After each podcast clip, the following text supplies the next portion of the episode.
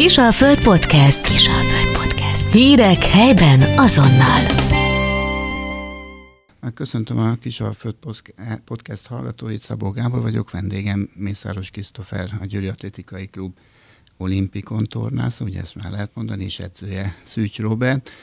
Krisztofer, kezdjük azzal, hogy hogy kezdődött neked a, a karriered? Tehát hogy lettél te tornász? Nyilván a kisgyerekek többnyire focizni szeretnek, labdásportálokat. Mikor dőlt el nálad, hogy tornász leszel, és egyáltalán hogy került képbe a torna? Először is én is köszöntök minden kedves hallgatót. Én nálam ez 2009-ben indult el. Nagyon mozgékony kisgyerek voltam óvodában, úgyhogy valahogy muszáj volt levezetni ezeket a, a mozgékonyságomat, és a szüleim elvittek tornázni, és már az első edzés nagyon emlékezetes volt számomra, hiszen egy ilyen henger alakú hát bálát kellett áttigris bukfencezni, és olyan szép magasan át tudtam ezt bukfencezni, hogy emlékszem, hogy mindenki csak nézett, hogy ki ez a kisgyerek, úgyhogy én nekem ez nagyon emlékezetes volt, és azóta folytatom. Nem is próbálták ki aztán más, semmi nem, más sportágon? És mikor derült ki az, hogy ebben van jövőd?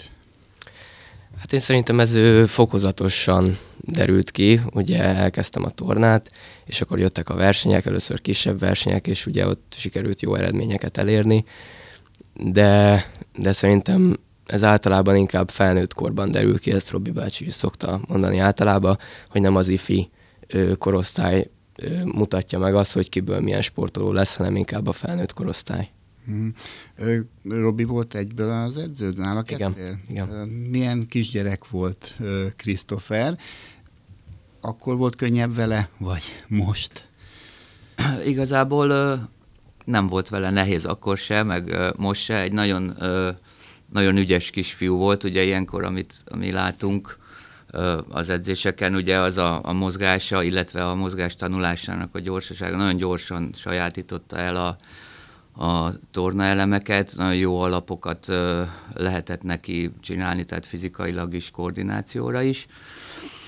És ö, aztán utána, ahogy, ahogy érett, ahogy nőtt, ugye a, a mentális dolgokat, az edzésen kívüli dolgokat, ezeket mind meg kellett tanulni, de ebben sem volt vele nehéz, mert mindig partner volt, és, és úgy gondolom, hogy jól tudtunk haladni. Amikor most jól számoltam, 15 éve dolgoztok együtt. Ez azért nem rövid idő. Nyilván egy egyéni sportágban az, az edző tanítvány közt szoros bizalmi kapcsolatnak kell kialakulni, de azért ilyen konfliktusok vannak, vagy az előfordul, vagy, vagy most már annyira tudatos a Krisztofer is, hogy ő elmondja, hogy mi kell neki, ezt te tudomásul veszed, de hogy működik köztetek az összhang, voltak azért nehézségek, vagy tényleg mindig harmonikus volt?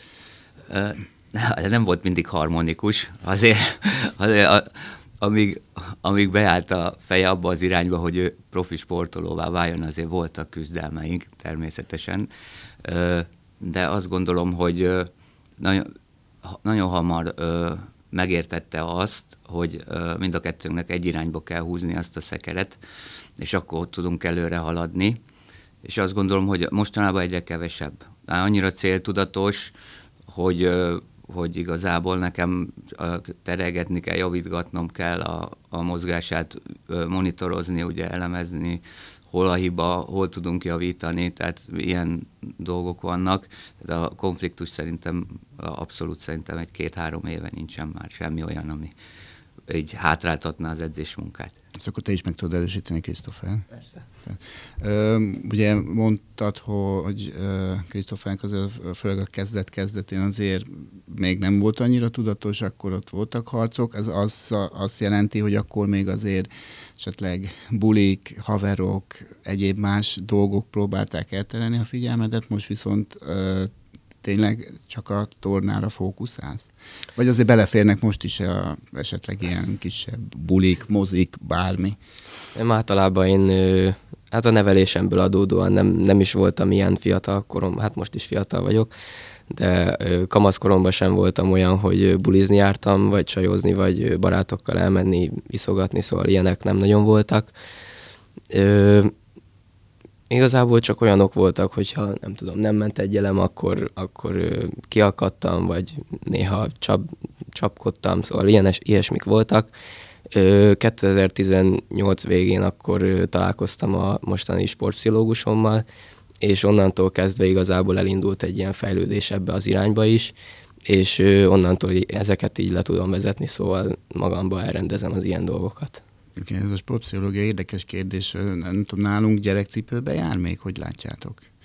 Azt gondolom, hogy ez a terület is egyre jobban fejlődik, tehát belátták nem csak az egyéni sportágok, csapatsportágak is, hogy bizony tehát nem elég a fizikai felkészítés, hanem a versenyzőknek mentálisan is ott kell lenniük, és hát nyilván a szakemberképzés is megy el ebbe az irányba. Én, én azt tudom mondani, hogy tehát úgy a saját példánkból, hogy, hogy egy jó pszichológus nagyon sokat hozzá tud, tud tenni egy versenyző teljesítményéhez, és én azt gondolom, hogy fe, tehát egyre több felkészült szakember tud segíteni a sportolóknak manapság. Mm-hmm. Ez mennyi időt vesz el? Tehát milyen sűrűn találkozol a sportpszichológuson, és egyáltalán hogy épül fel egy napod, egy heted, vagy mindig más? Hogy lehet ezt így összefoglalóan elmondani? Hát általában hetente azért szoktunk beszélni, általában mindig kapcsolatban vagyunk, de nagyon jóba, jóba is vagyunk. Úgyhogy hát szinte, szinte úgy érzem, mintha egy rokonom lenne. Lehet, hogy több mindent elmondasz neki, mint mondjuk a szüleidnek? Hát igazából erre van a pszichológus, de a szüleim is mindent tudnak, szóval, szóval egyébként nem. Úgy gondolom, hogy nagyon, nagyon fontos egyébként a munkája. Például gondoljunk bele egy olyan helyzetbe, hogy kint vagyunk egy nagy világversenyen, és tízezer ember a sportolót nézi, és, és például ott nagyon sokan mondjuk azt akarják egy döntőbe, hogy roncsa el a gyakorlatát, és ott, hogy, hogy ki hogyan tudja ezt kizárni, az nagyon, nagyon függ attól szerintem, hogy milyen hát, mentális háttértámogatása van. Egyébként észrevezted a különbséget a versenyzéseiden, például, hogy a régebben zavart a nagy közönség, most viszont már teljesen ki tudod kapcsolni, amióta van ez a sportpszichológus? Nem mondom, hogy zavart, viszont ö, szerintem meg voltam szeppenve egyébként. Többször is volt olyan, hogy, hogy ugye nem tudtam teljesen kizárni azt a nagy hangzavart, ami volt egy nagy világversenyen. Most általában azért ezt ki tudom. Mm, hát ugye olimpián valószínűleg lesz hangzavar. Tehát ott biztos ott, lesz. ott az egy, az egy komoly, komoly verseny lesz. Nyilván számodra a legfontosabb eddigi pályafutásod során. Ez volt az álmod, gondolom, a kezdet kezdetét, hogy az egy olimpiára kijutni. Mikor ez megvalósult, mi volt az első gondolatod, mikor te ott volt a világbajnokság, és kiderült, hogy van kvótád? Hát ez egy nehéz helyzet volt.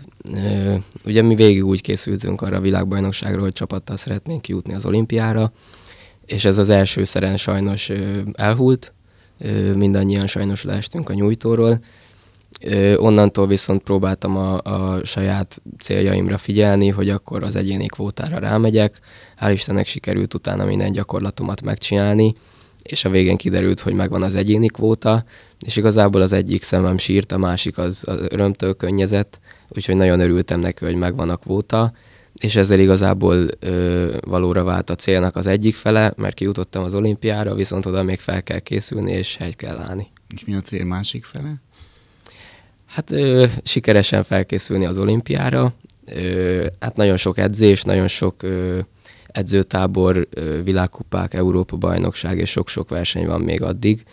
Próbálom összerakni a nagyobb gyakorlataimat, és hogyha ez sikerül majd, és maga biztosan be tudom mutatni az olimpián a gyakorlataimat, akkor úgy gondolom, hogy összetettben is és szerenként is ott tudok lenni a legjobbak között.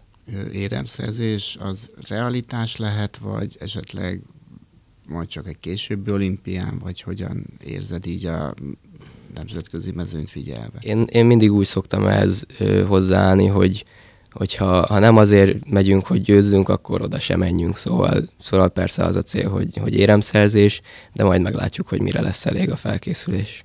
És akkor azt, hogy egy napot hogy néz ki? Tehát hány edzés, sok kicsi, egy, két nagy?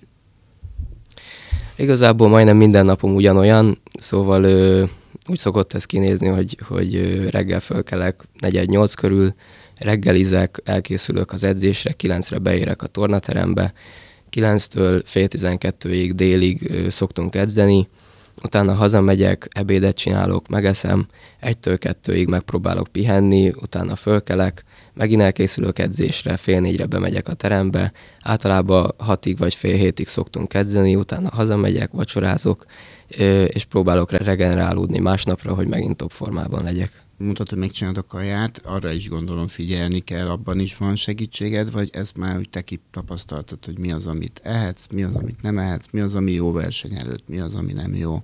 Ebben. Igen, van egy együttműködésünk a színlabbal, és ott van dietetikusunk, és ők igazából megírják az étrendet, és próbálom azt tartani. Mm. És mivel kapcsolódsz ki egy edzés nap végén általában? Tehát azért filmeket nézel, hogyha igen, milyen típusú filmek kapcsolnak ki? Persze, hogyha ha mondjuk általában a szerda délutánom, meg a, a szombat délutánom, és a vasárnap az olyankor nincsen edzés. Szeretek egyébként filmet nézni, nincsen meg pontosan, hogy melyik fajtákat szeretem a legjobban. Nagyon szeretek úgy is kikapcsolódni, hogy mondjuk elmegyek sétálni, vagy fotózni, vagy sétáltatni a kutyát. Szóval ezek általában kikapcsolnak engem. Milyen kutyád van? Biztos sokakat érdekel. Hát, ö, Bajnok a neve, igen. Bajnok, hát, mi, má, mi más legyen a neve. Igen, igen. Nomen ez Tómen, ugye? És milyen típusú? Vagy? Ezt nem tudjuk pontosan megmondani. Ö, egy évesen került hozzánk, sajnos a, gazdái ott hagyták egyedül egy háznál, valamiért mm. elmentek és ott hagyták. Végül a postás az kiengedte, és végül nálunk kötött ki a kertben, úgyhogy azóta nálunk van, most már az ötödik éve, és ö, egyébként nagyon hasonlít egy izraeli kánaán kutyára, nem tudjuk pontosan, hogy az mert törzskönyve ugye nincsen, de mi azt mondjuk, hogy ő egy kánaán kutya. Mm. Mondtad, hogy fotózni szoktál, az, az, az egy hobbi, vagy esetleg később lehet abból valami komolyabb is, hogyha mondjuk már nem tornászol?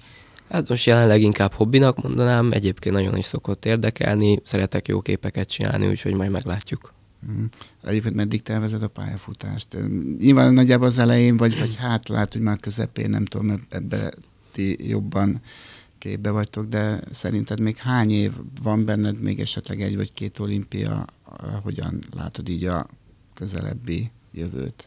Hát ugye ez nagyon sok mindentől függ, nagy részben inkább az egészségtől, hogyha ezt ö, meg lehet tartani, akkor, akkor szerintem egy 30-35 éves korig még lehet tornázni, nem biztos, hogy 35 évesen már hatszeren tornázik az ember, viszont párszeren mindig például lovazni biztos, hogy lehet 35 évesen is, de majd meglátjuk, hogy hogyan lesz.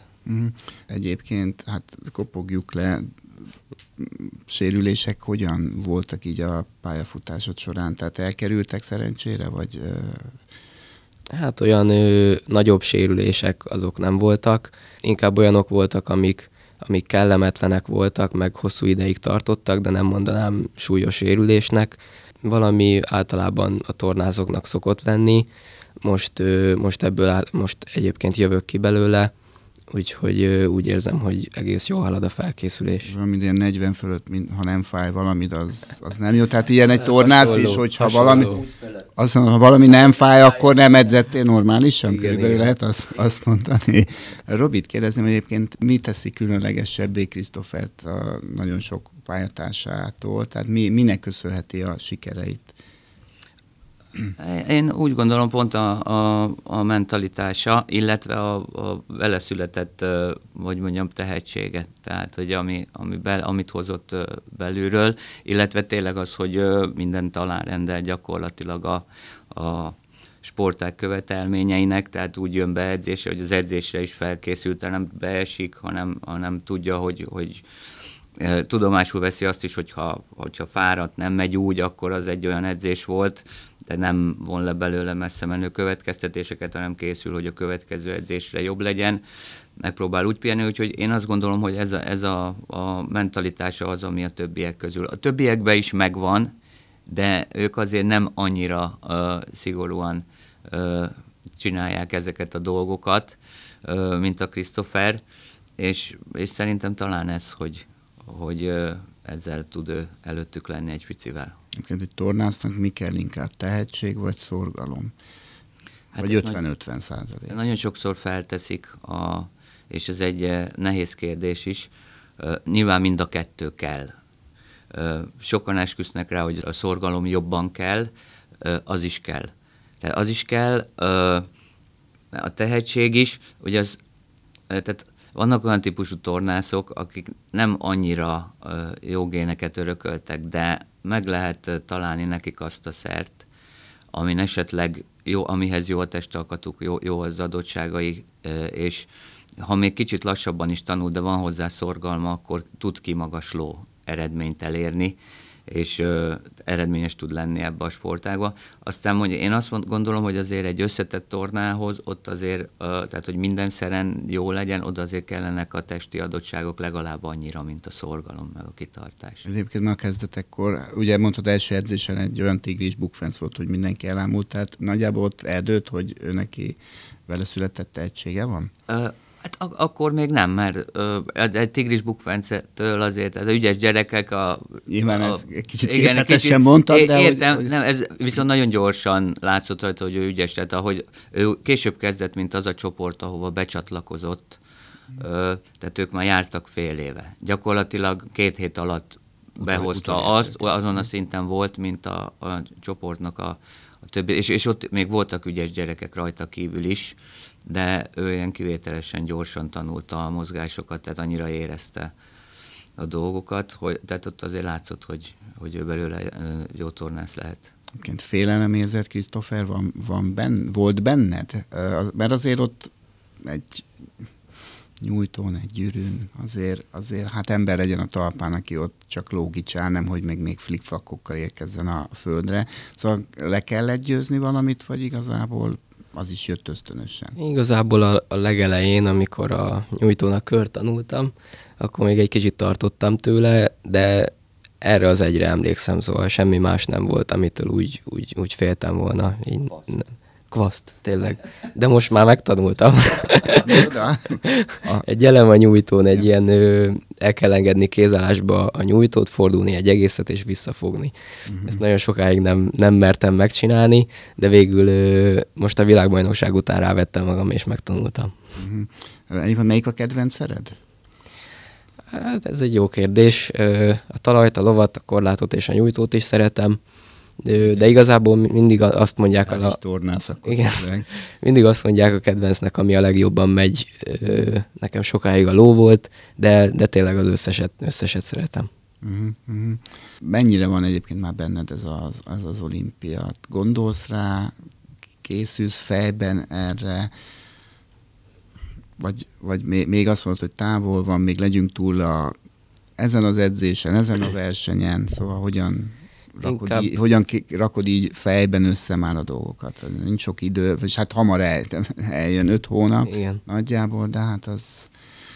Inkább úgy szoktam érezni, hogy, hogy közel van, szóval, hogy nagyon hamar ide fog érni. Főleg azért, mert nagyon sok verseny is van, és igazából folyamatosan formába kell majd lenni.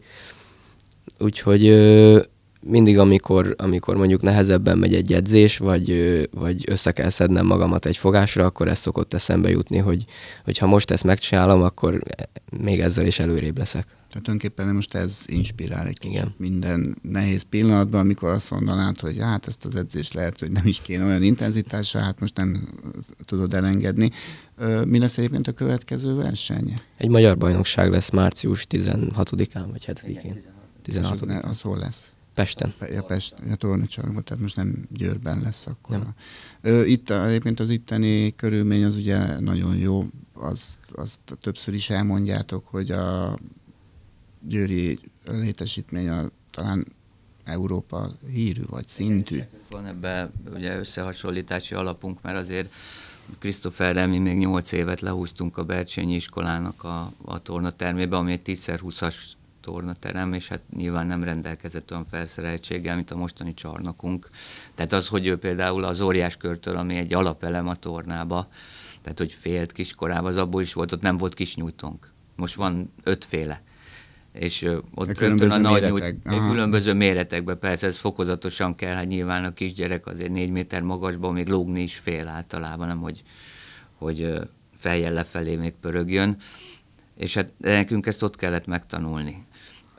Egyébként a, tehát ott volt uh, szivacsgödör, azért az egy nagy segítség uh, a tornaoktatásba, tehát ezzel azért egy kicsit lehet csökkenteni a félelemérzetet, de hát tehát nagyon féltek ott, akik ott tanulták az alapokat, ott tornáztak kiskorukba, akkor egy óriás költő nagyon tudtak félni. Hát most a mostaniak, azok százasával csinálják a kis nyújtókon bekötéssel, ami már egy ilyen új technika, viszont hát nem annyira új, de nekünk még új volt, mert nem volt olyan nyújtónk, ahol mi tudtunk volna ezzel a módszerrel tanulni. Hát most, most teljesen más a mostani gyerekeknek tornát tanulni, mint amikor mi tanultuk az alapokat Krisztoferrel.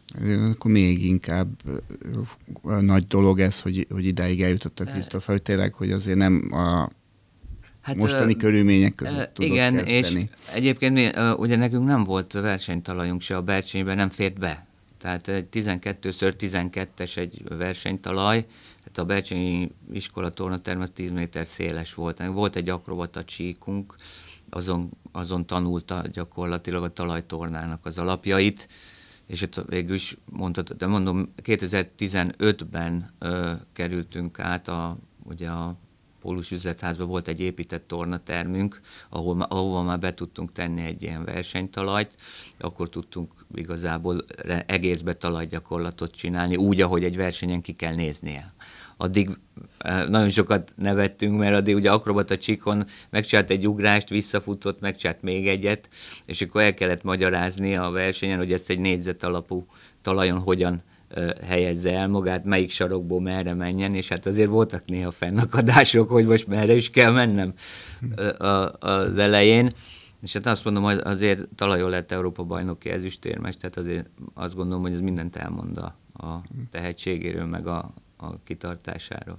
Lesznek egyébként követői, ha már ilyen jó körülmények között tudtok dolgozni a maiakkal, esetleg aki befuthat uh, ilyen szintre? Látsz a mostaniak közt ilyen uh, gyerekeket? Van, nyilván van, de hát ez egy nagyon-nagyon hosszú út, tehát itt annyira egybe kell lenni, tehát az önmagában, hogy, hogy tehetséges a gyerek uh, fizikailag is, uh, tehát mindenhogyan ugye kell lenni a családi háttérnek, mennyire akarják neki ezt, hogy lehet azt mondják, hogy, hogy inkább ő azért tanuljon, tehát nagyon sok olyan van, nagyon sok dolognak egybe kell lennie.